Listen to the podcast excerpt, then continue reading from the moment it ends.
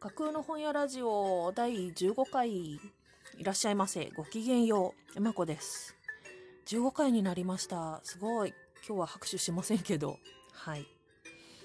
えーとちょっとバタバタしまして日にちが空きがちになりましたが。はい。本当は毎日なんかお話できたらいいなって思ってたんですけど。こう楽しく収録させていただいてはいるんですがこれが義務みたいになってくるとちょっとしんどいかもなと思って、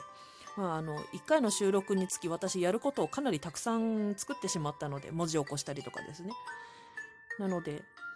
自分のせいでもあるんですけど あの好きなタイミングでマイペースでやらせていただこうと思います。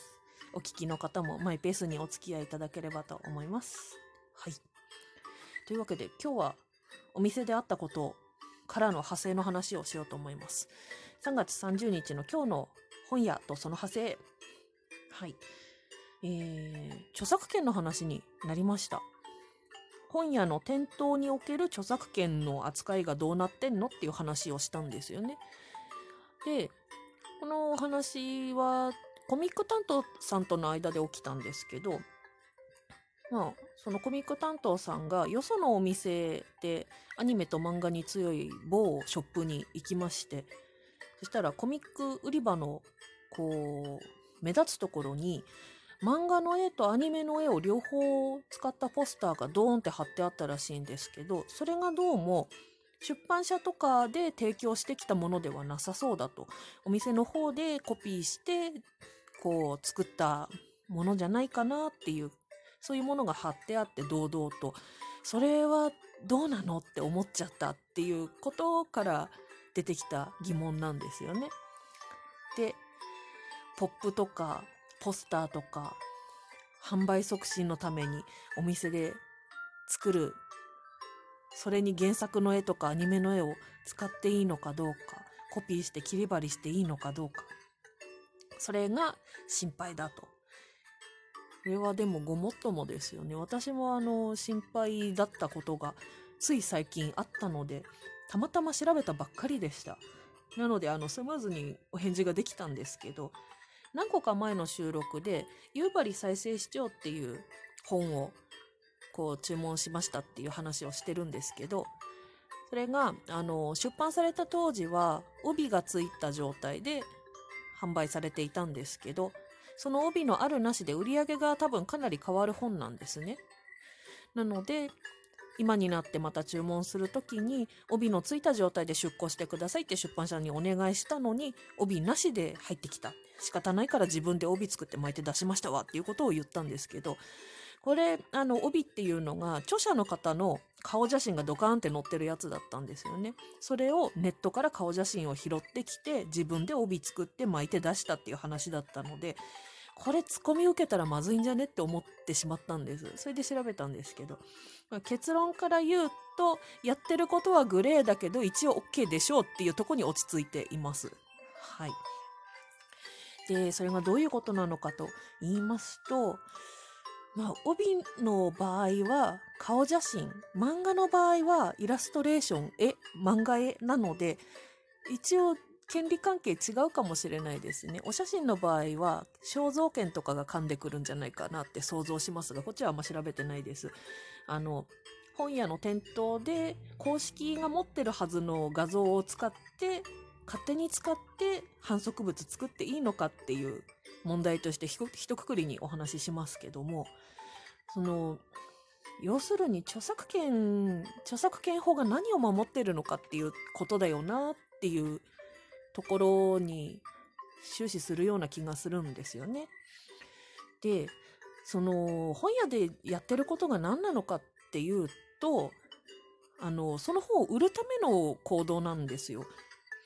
この本がどんなに面白いのか、どういうとこに魅力があるのか、どんなにかっこいいのか、面白いのか、どんなところが押せるのか、この一冊の中にどんなドラマが渦巻いているんです。でもそれ言えないから読んで、自分で買って読んでねっていうようなことを、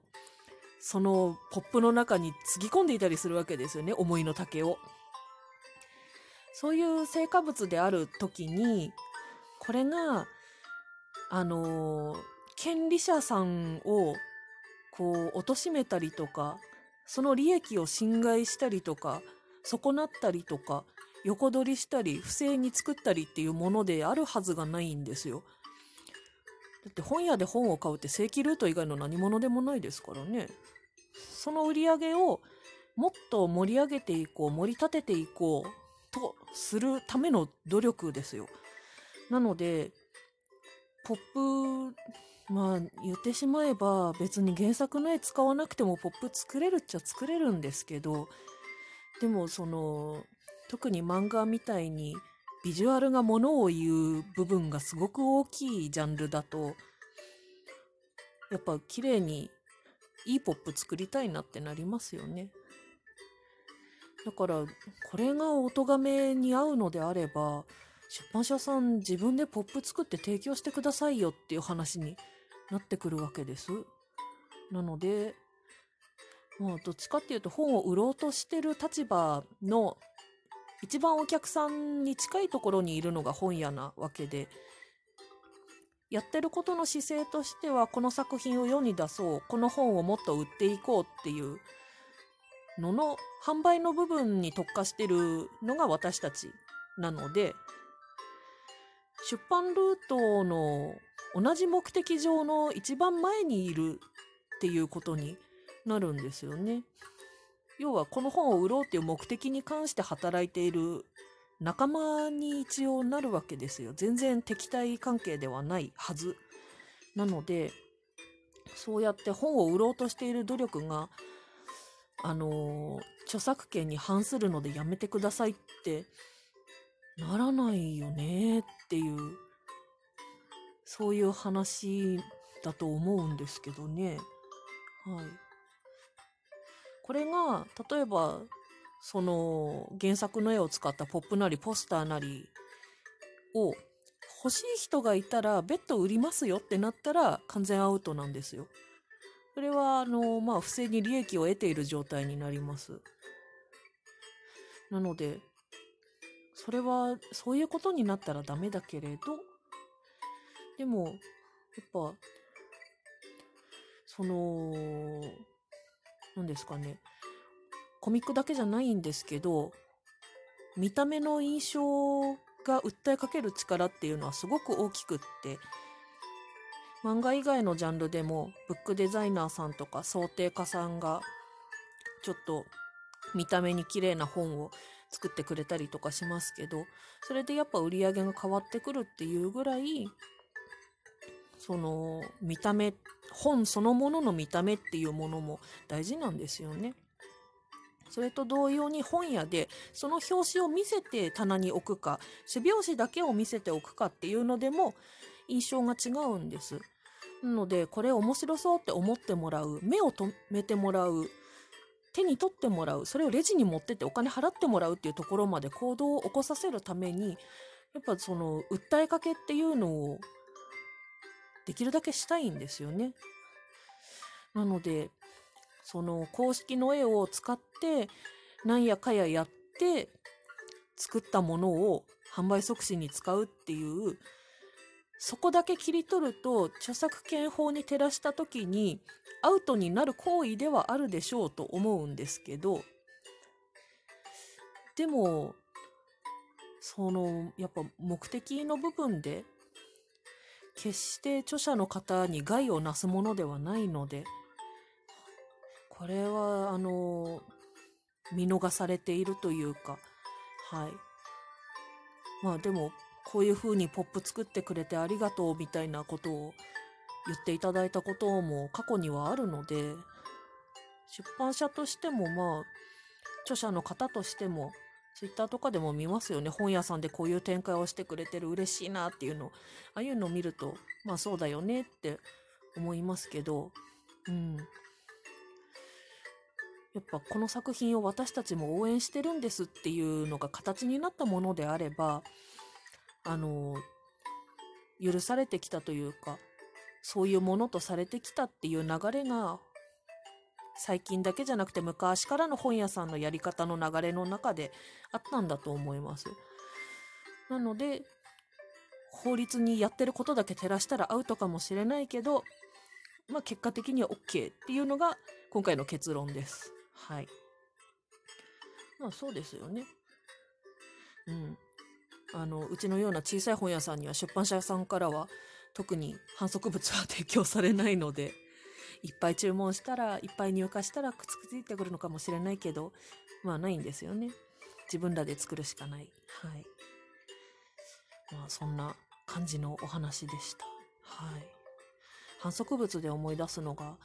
ずっと昔なんですけど、ジャランっていう雑誌があって、あの、